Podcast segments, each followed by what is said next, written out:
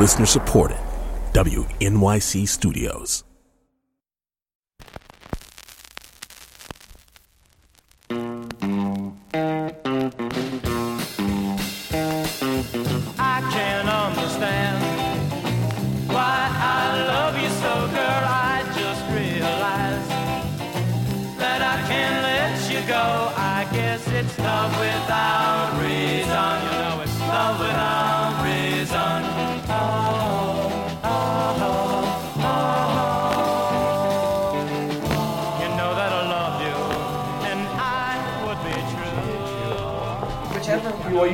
So let's do this. Is that okay? It's your strong side. Yes. Oh, and there's a drum set here too, in case I feel so inclined. That's great. Um, can you introduce yourself real quick? I'm Robert Sirota. I'm a composer. I've been composing all my adult life, and for a long period of time, I also ran a bunch of music schools. Uh, and do you want to say that you're also my dad? Oh, I, I am also Nadia's father. I'm your father. So, yeah, this is Meet the Composer. I'm Nadia Sirota, and I'm hanging out with my dad. Yeah, I got it. Just I have to I have to be within range. Yeah. Yeah. And the music that we're listening to, by the way, uh, is his high school band. This is the Yorks from 1967.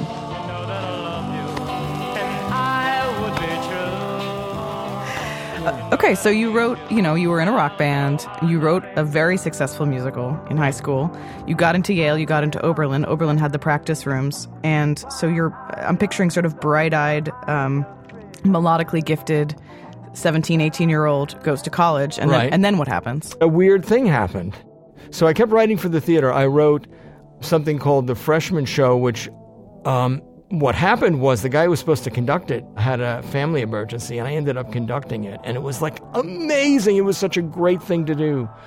Um, and I remember my composition teacher didn't go to it because he wasn't interested. And my piano teacher, she said, "You know, that's fine, but don't don't waste your time on that." So, what I discovered though as a, a baby budding composer is I had this incredible lyric gift. I could write tunes. I could write tunes forever, and they were good tunes.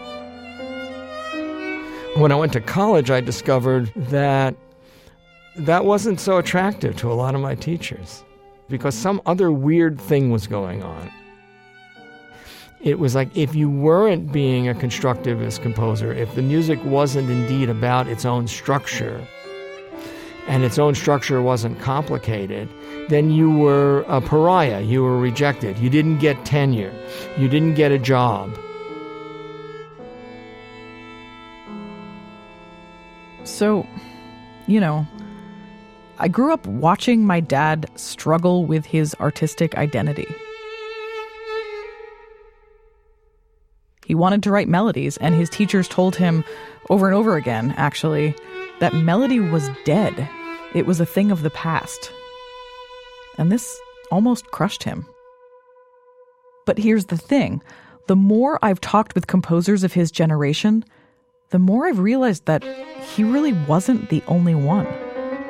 I did feel definitely a kind of oppressive blanket being thrown over my potential creativity. This is the direction which is acceptable, and that direction that you want to go to is not acceptable. For a long time, I really just floundered around. I mean, I, I, I, uh, almost stopped composing after Harvard because I didn't see the point in it. I feel like there were people who were telling me and I didn't know what I really wanted to do. not to find out who I was. The mainstream has become totally regressive. You know, creating fat brains. Uh, these are the stupid ages. Expression is a word which I would like to shove off the table. and they were doing it in this very kind of aggressively when I hear the word style, I just see a field of sheep. curmudgeon-like way.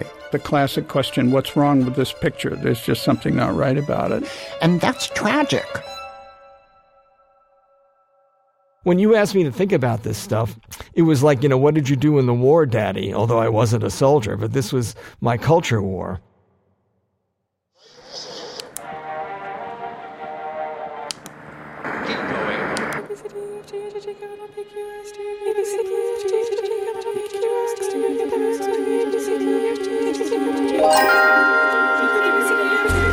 This is Meet the Composer.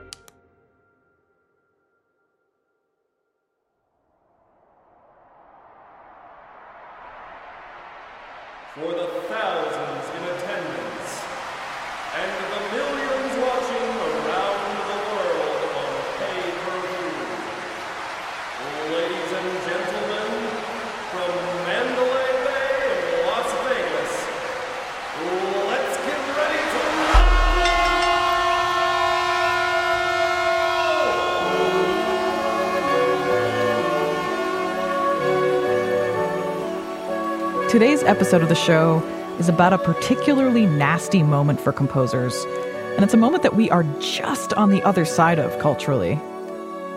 If you're not already aware of the conflict in the 20th century between tonal composers and atonal composers, I think it must sound insane to hear that creative people were antagonizing each other, belittling each other, calling each other names, and most pervasively and insidiously saying incredibly shitty things about one another behind each other's backs. It's like the 20th century was when classical music went through middle school, and it was brutal. So, the kind of crux of this argument was a classic one left brain versus right brain, head versus heart, chromaticism versus melodicism. And there are a lot of ways to talk about this conflict, and each one is frustratingly imperfect. But to oversimplify, this kind of thing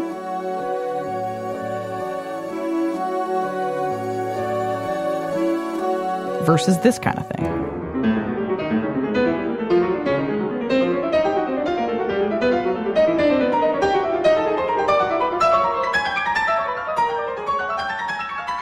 So, this conflict, it actually had the tenor of like a Facebook political argument or something.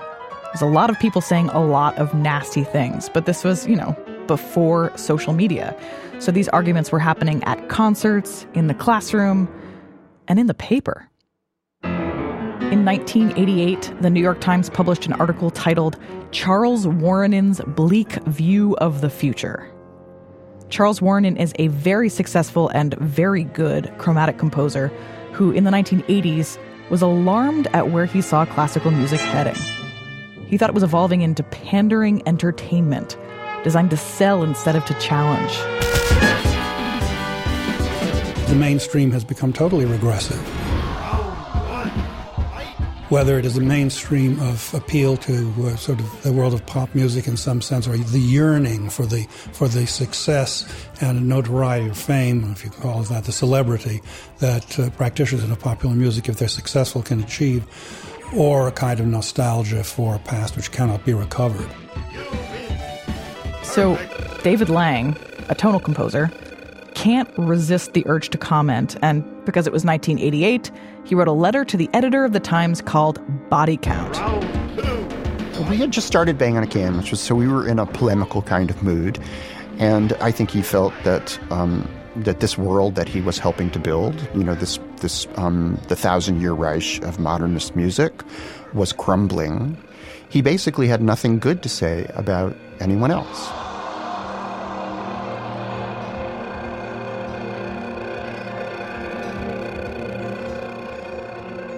So, how did this fight begin? How did Mr. Wuorinen School take control of the music scene in the 1960s? Well, to answer that question, we have to look at three big factors. And the first factor was Adolf Hitler. People had looked at the horrors of World War II and decided that an excess of emotion had led to a huge amount of trouble. Tonality represented the corruption of European culture, overblown European culture that had caused the Holocaust and terrible things. And that we had to kind of reinvent ourselves in order to be modern people and to figure out who we are in a post World War II world. And only young, rational people could build a more scientific and more secure world. I get it. I remember the night before Trump's inauguration, he held a concert at the Lincoln Memorial, and there was a version of the Battle Hymn of the Republic that stirred me at a moment I did not want to be stirred. Music is powerful.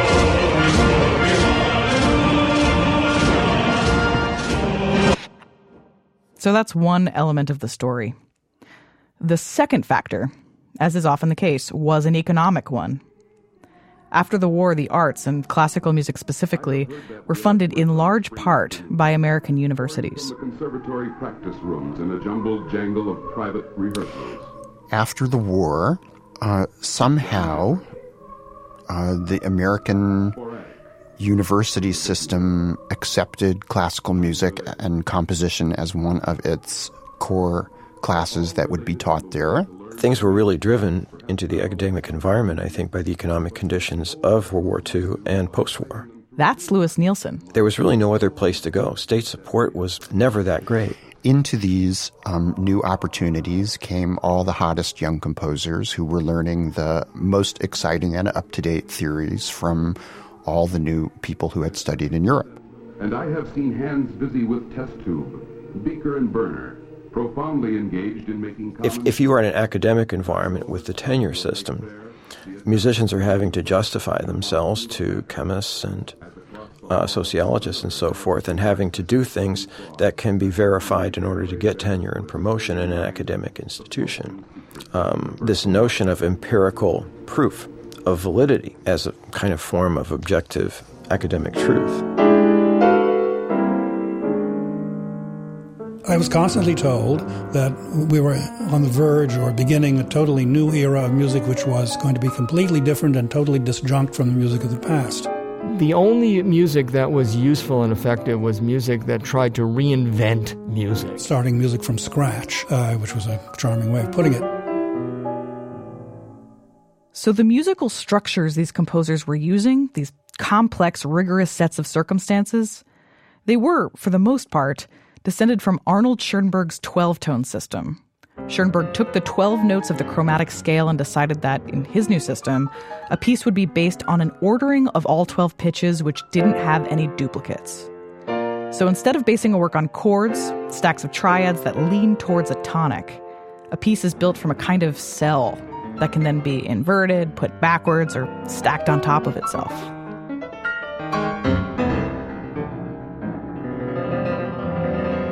And that brings us to the third factor in this music's mid century cultural domination. It can be really extraordinary. Astonishing, unexpected, beautiful crystalline music. It was an entirely new system and a fantastically plastic medium, able to take on the perspectives of the dozens of creative individuals who wrote in it.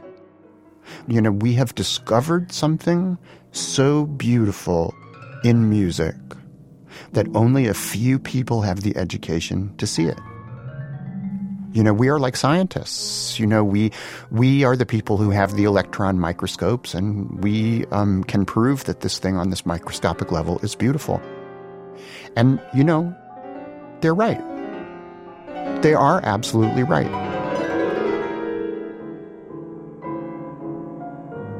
So I think the problem came with that second part of the equation. Because we have found this beautiful thing, we can prove, at least to ourselves, that what other people find beautiful is not really beautiful.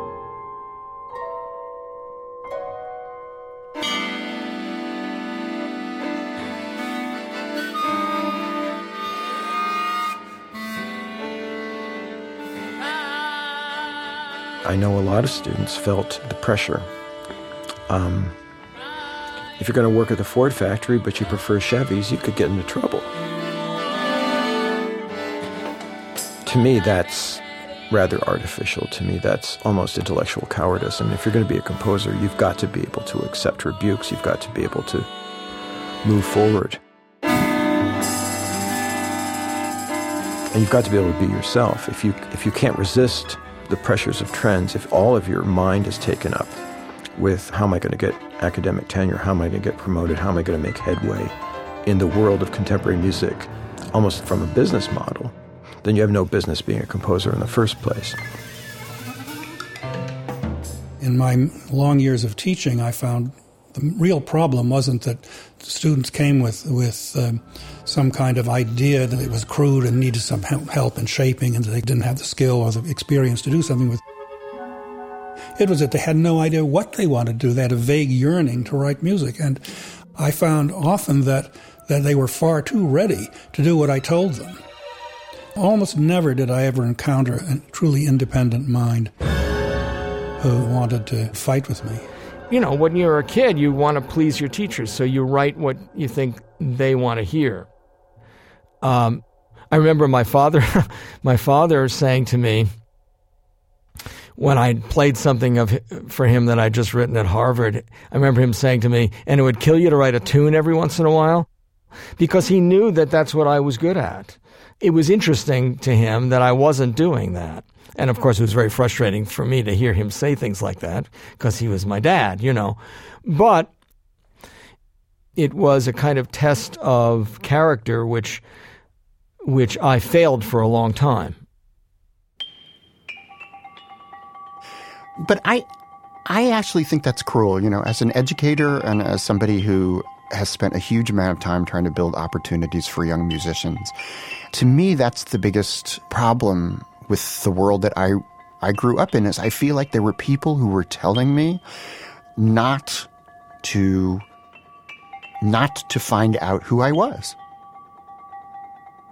Not to explore what I was interested in, not to go where I wanted to go.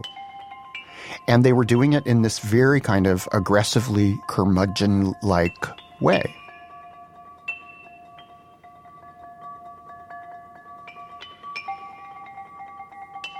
What was in my head was that the music wasn't meaningful.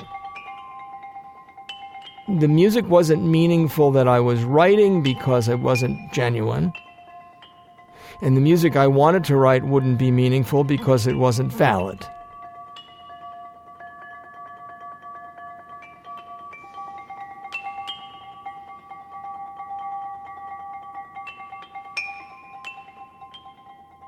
When we come back, who do you write your music for? Stay tuned.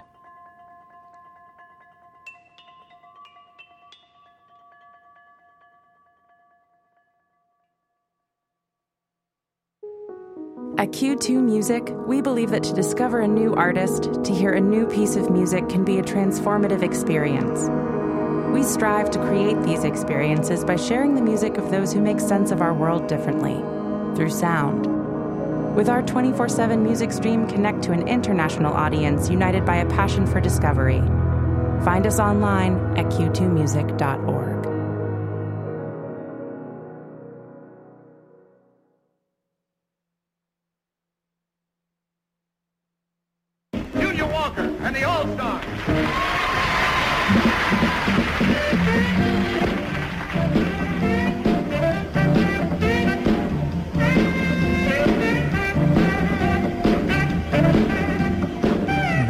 influences coming in from Motown. Junior Walker did a tune uh, called Shotgun. That's the composer Steve Reich. An interesting thing about Shotgun was it had a bass line in my bum.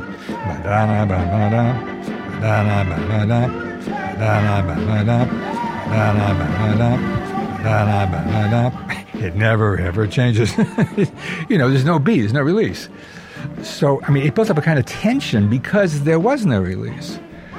And um, Bob Dylan, the first uh, electric album, Bringing It All Back Home, I Ain't Gonna Work on Maggie's Farm No More, is basically tonic. And then there's a fast turnaround where I went back to the tonic. So harmonic stasis is in the air. John Coltrane's coming at you, Motown's coming at you, Bob Dylan's coming at you, Balinese Gamelan's coming at you. It's just the, opposite of what's going on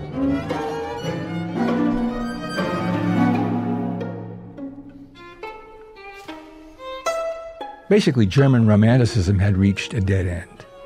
It had reached its manner, uh, John Adams said, it reached its mannerist phase.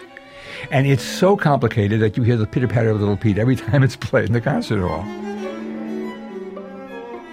So, in the 1960s, while universities are fostering composers who write music so rigorous and complex that its practitioners are being compared to astrophysicists, there's this release Steve Reich, along with Philip Glass and a few other guys, was one of the early minimalists. people who took music and stripped it down to a bare bones collection of pulses and chords. It was pretty much the polar opposite of what was going on in universities. It was tonal, it had a steady pulse, and it was, shockingly, static. If I had never been born, somebody would come along with a broom and say, This place is a mess. It needs to be cleaned up.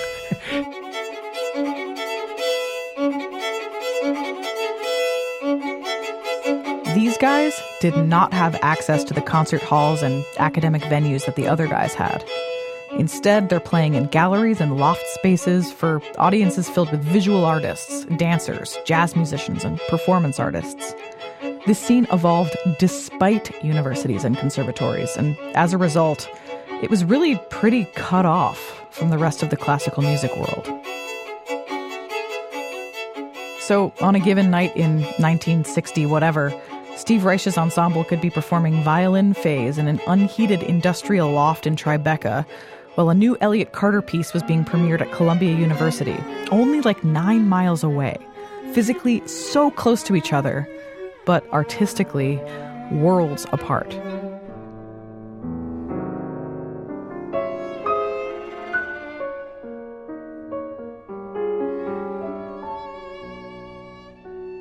What makes a successful piece of music, of chromatic music? Well, the same thing that, that I would say that any kind of uh, any composition within the Western tradition, that is to say, a successful narrative structure, something that goes from one place to another. I know that that uh, we all know that certain musics uh, and certain composers in the relatively recent past and of the present too, present too, in different ways, want to get rid of that idea or or get rid of it uh, by either endless repetition or immobility or uh, whatever it may be. Well, that's fine, uh, but it doesn't interest me, and it seems to me that it also does not um, does not really have much to do with the world in which we live, in which we do have beginnings and endings, and we do have uh, a narrative. A life itself is a narrative, after all, and we're not suspended in some kind of uh, permanent state of oscillation. Uh, I don't find that I don't find that rewarding or interesting, and I want my art to do not not exactly what life does, to do better at it, not worse right from the start, you know, I was kind of banging my tin cup against the bars of the cell. That's composer John Adams. You know, the extreme rigor of, of early minimalism and trying to create something that had more unpredictability. And then, right around the early 90s, I became somewhat dissatisfied with some aspects of, of minimalism, my own and my colleagues, um, partly because I felt that the music was kind of always chipper, that it, it was great for certain modes of expressing human experience, you know, particularly meditative states or the kind of bouncy, happy quality you get in a, many Steve Reich pieces. And, you know, the ideal came because I was working on this opera, The Death of Klinghoffer. I just felt a need to find a language that was capable of the darker aspects of human expression and uh, even of violence.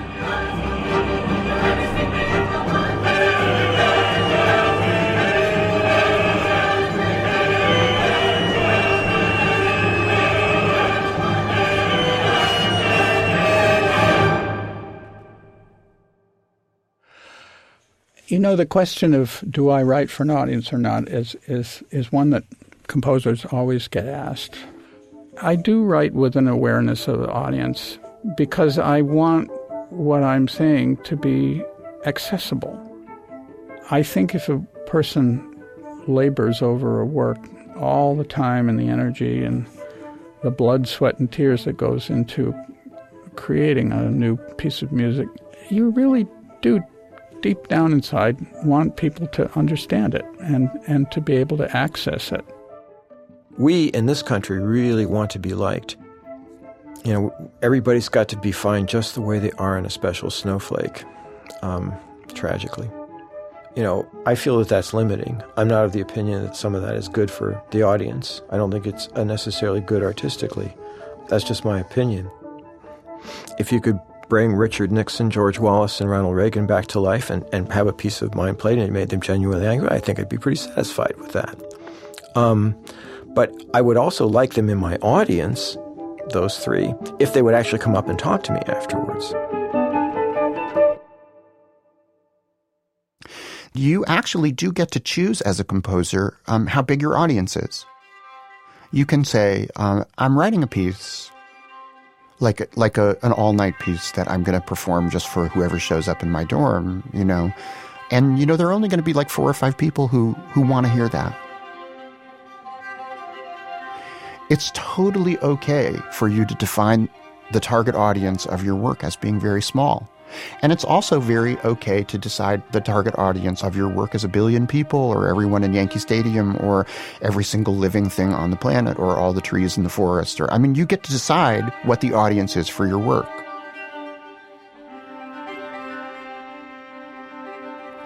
The second part of that is then you have to actually make sure that the doorway you build into the musical experience is large enough to welcome all those people that you invited in.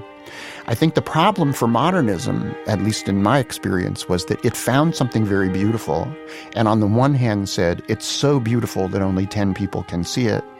But then it looked at all the other institutions and said, well, well how come the orchestras aren't playing it? You know, well, you didn't build an orchestra sized doorway. You didn't build an audience for this. You know, you didn't build the right invitation to the right people so that they will come in and feel um, like they are welcome into this. They actually built something which said, We are proud of the fact that we have to spend our entire lives studying this. That's totally fine. It's totally legitimate. And again, you know, there's great music that's made in that vein. The problem is telling people who are in one audience that they don't have the education to appreciate this. And that's why they should appreciate it.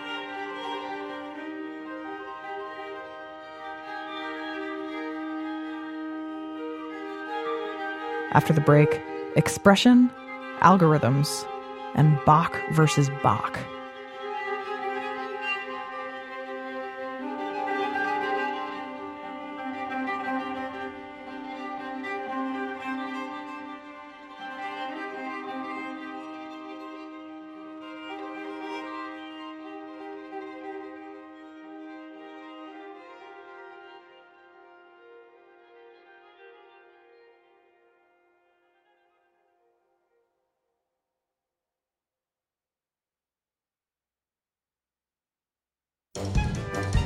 Splitting Atoms, the new podcast album from Meet the Composer and Alarm Will Sound, is now available.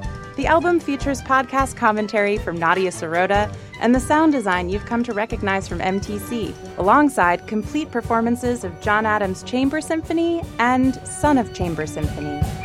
Splitting Atoms is available on iTunes, Bandcamp, or wherever you get your music.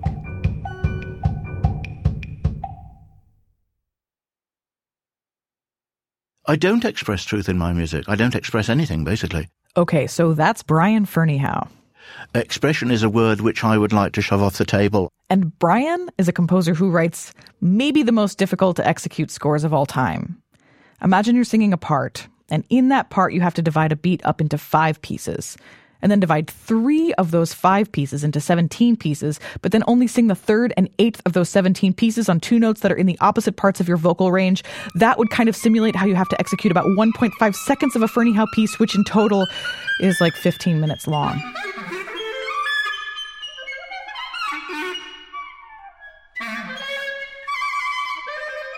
His music is really hard. I saw a, video uh, on YouTube the other day of a parrot that was being fed um, broccoli in a, a tin container.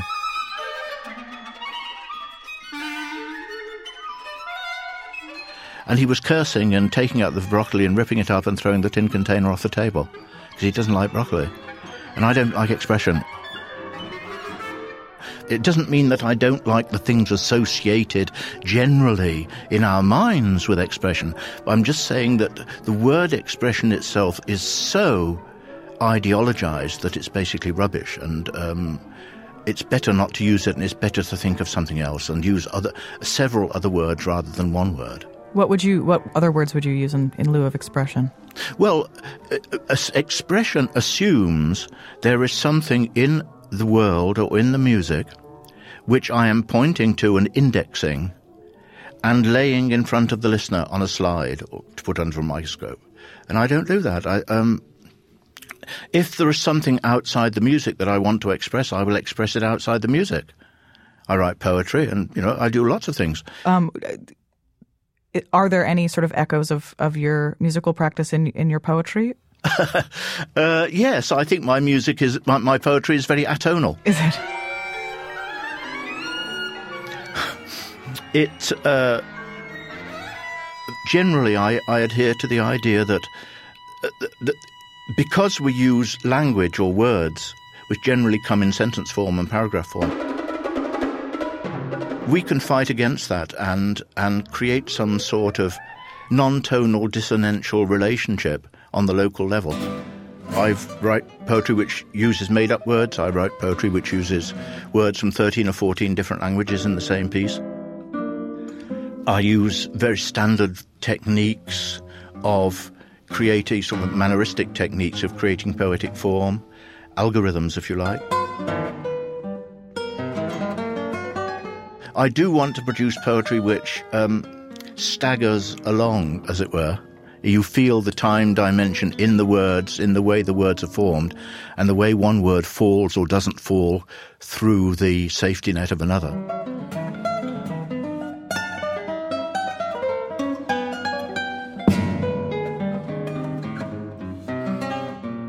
Okay, so Brian just mentioned algorithm. And if I'm being honest, I've always found the idea of algorithmic composition off putting. I think I had the image of like putting six pitches into a computer and having it spit out a full orchestral score or something. To me, algorithm and composition was akin to saying music, music written by a computer, computer, which, as it turns out, is bullshit. I was wrong.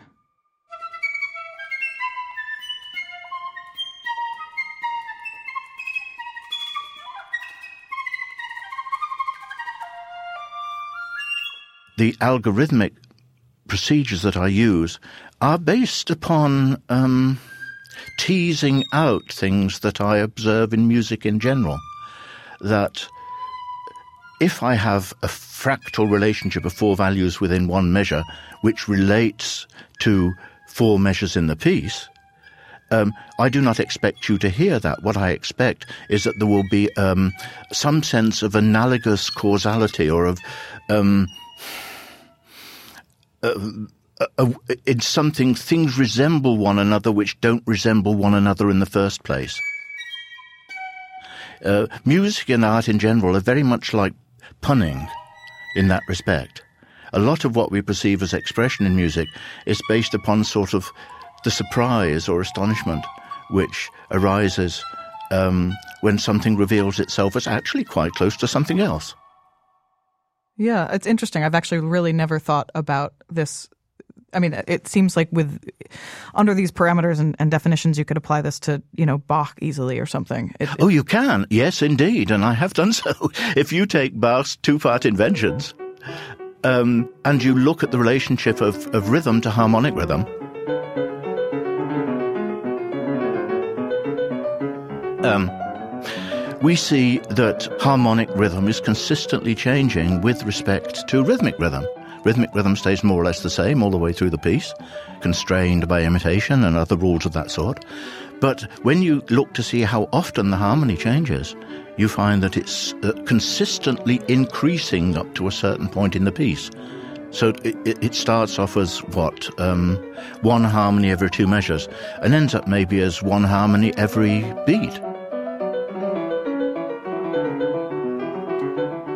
So, yes, if I can deal with those things and see them and um, overlay them in some way, I'm not suggesting that I'm doing anything which hasn't been done in music before.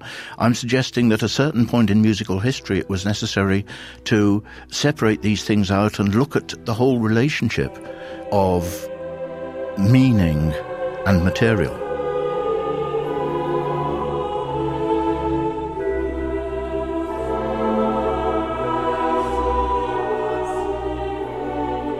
You know, it's interesting because I, I, you know, so much of my music is now choral, and because of that, I'm dealing with all these religious issues about the history of choral music, and you know, and Jesus, etc. And obviously, you know, I'm not a, a Jesus guy, so um, so I I think a lot about Bach. And I think what you really get as an audience member listening to this music is how much he believes in Jesus. And I think that's why that music works. You know, that's why it's passionate. It's not because the point of it is to convince us that Jesus is great. The whole point of the B minor Mass or the St. Matthew Passion is to show us how powerfully committed he is and how important that belief is to him. So when you get to that level of listening, it doesn't matter what he believes in. What matters that is that you're in the presence of someone who has found a reason to live. And if that person can find a reason to live, I can find a reason to live, even if it's a completely different reason. I think the goal um, for composing, and maybe this is like a utopian goal or something, but I think the goal is to have everybody feel the same thing at least what I tell myself now in my pieces, because I'm so um, relentlessly obsessed with this idea of trying to be honest with myself, that if I can really find something in the piece which I believe in completely, that other people will believe it too. It's my obligation to help everyone understand why I am so passionate about what I am passionate about. You know, like I have to give the instruction to the player in the easiest possible way that it is to believe the same thing that I believe, or at least to see why I believe it. I need to give the experience to the audience in the most compelling way so that the audience will understand why I believe it.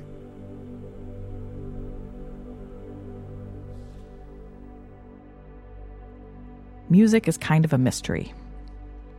The way it moves us is kind of a mystery.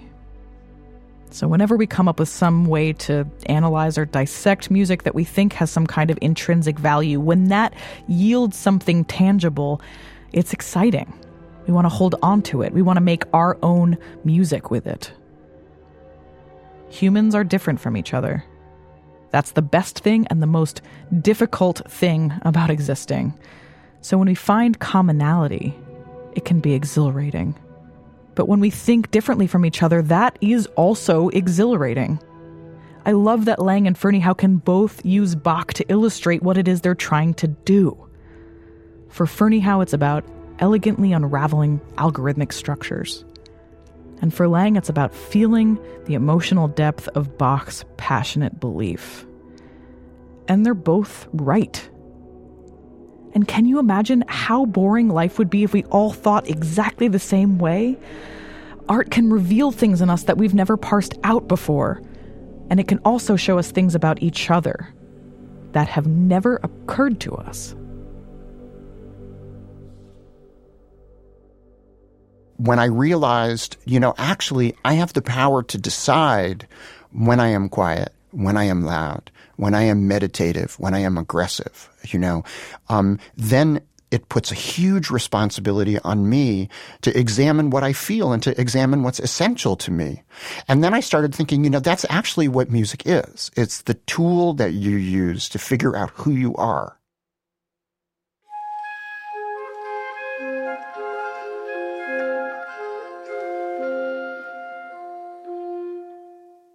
I think students need to try all kinds of things.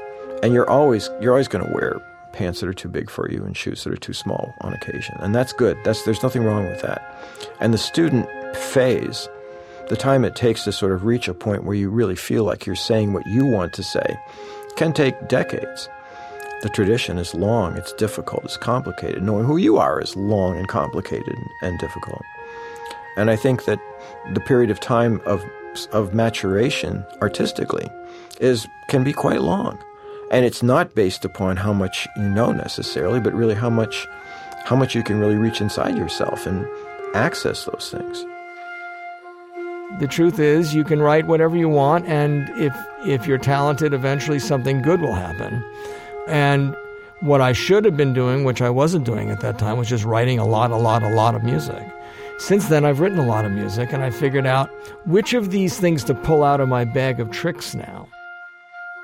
I think the hardest thing about life is being honest with yourself about anything, actually. I, I, I think, I mean, I, I, really think that these are not musical issues or compositional issues. I think they're really human issues.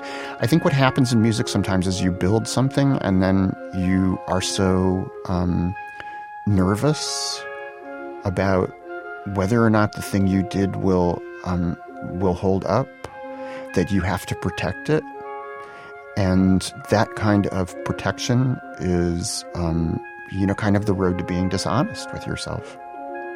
I, I really think that's the that's the whole point. You know, I, I think you you write music because it's a way of figuring out who you are, and the point of figuring out who you are, I would think, is to be better at who you are, is to know more about who you are, so you can be better about being you know, a good person and do more of the good things and fewer of the bad things, you know.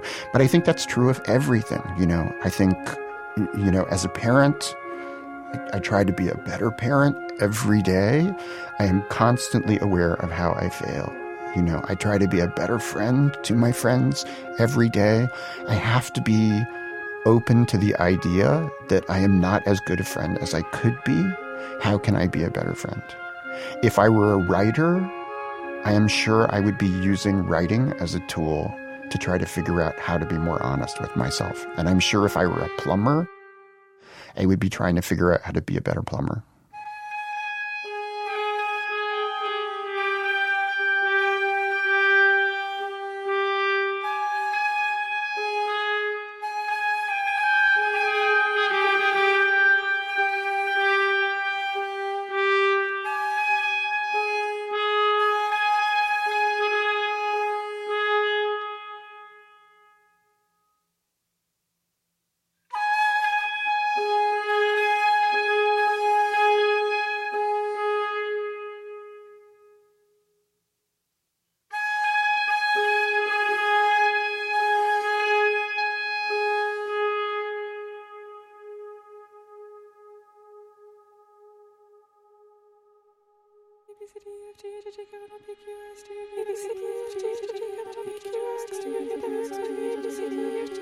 Hey guys, before we take off, I just want to say a couple things.